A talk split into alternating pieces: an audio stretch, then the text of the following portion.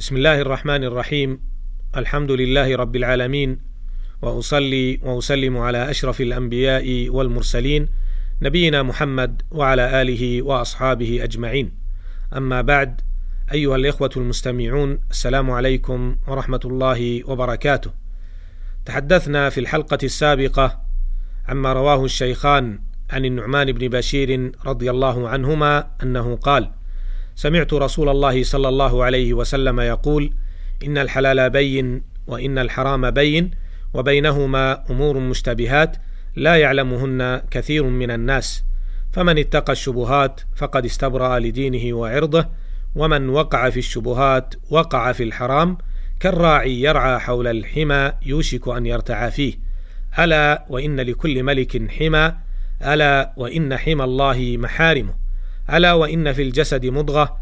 إذا صلحت صلح الجسد كله وإذا فسدت فسد الجسد كله ألا وهي القلب. وقد عرضنا في الحلقة السابقة بعض مسائل الحديث واليوم نكمل ما تبقى من المسائل والوقفات. المسألة الثالثة قوله صلى الله عليه وسلم كالراعي يرعى حول الحمى يوشك أن يرتعى فيه. ألا وإن لكل ملك حمى ألا وإن حمى الله محارمه هذا مثل ضربه الرسول صلى الله عليه وسلم لمن وقع في الشبهات وأنه يقرب وقوعه في الحرام المحض. فجعل النبي صلى الله عليه وسلم المحرمات كالحمى الذي يحميه الملوك ويمنعون غيرهم من قربه. وقد جعل النبي صلى الله عليه وسلم حول مدينته اثني عشر ميلا. حما محرما لا يقطع شجر لا يقطع شجره ولا يصاد صيده. والله سبحانه وتعالى حمى هذه المحرمات ومنع عباده من قربها وسماها حدودا. فقال تلك حدود الله فلا تقربوها. يقول ابن رجب رحمه الله فلذلك من تعدى الحلال ووقع في الشبهات فإنه قد قارب الحرام غاية المقاربة فما أخلقه بأن يخالط الحرام المحض ويقع فيه. وفي هذا إشارة إلى أنه ينبغي التباعد عن المحرمات وأن يجعل الإنسان بينه وبينها حاجزا. المسألة الرابعة. قوله صلى الله عليه وسلم ألا وإن في الجسد مضغة إذا صلحت صلح الجسد كله وإذا فسدت فسد الجسد كله ألا وهي القلب.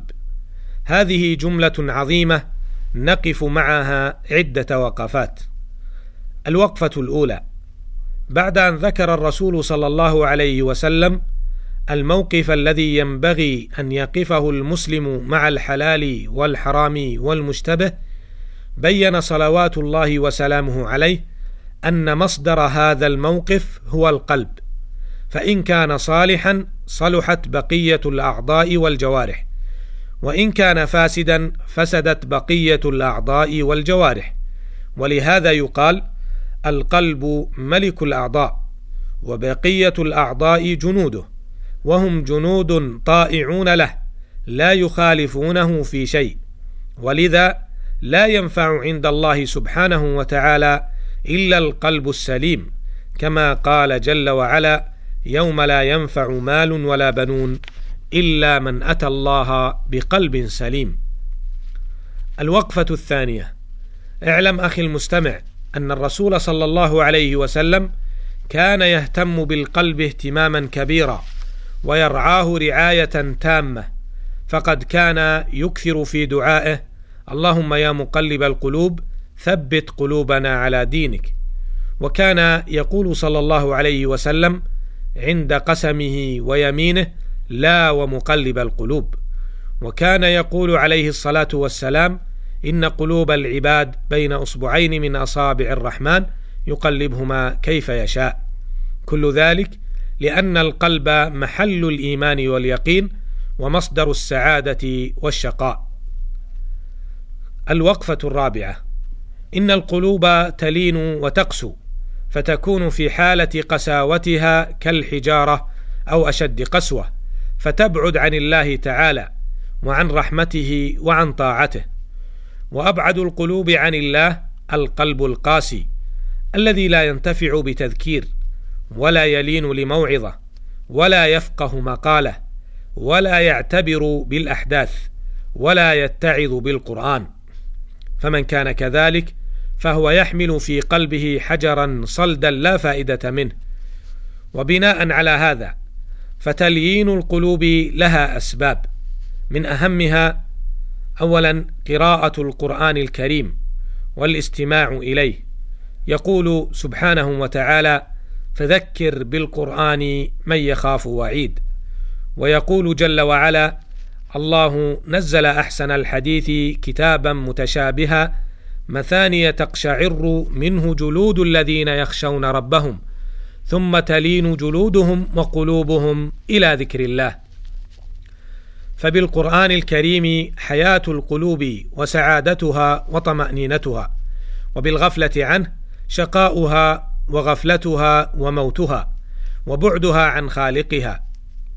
ثانيا تذكر الموت وزوال الدنيا والانتقال للأخرى. ومن أعظم ما يقسي القلب الغفلة عن الآخرة ونسيان الموت والانشغال بالدنيا.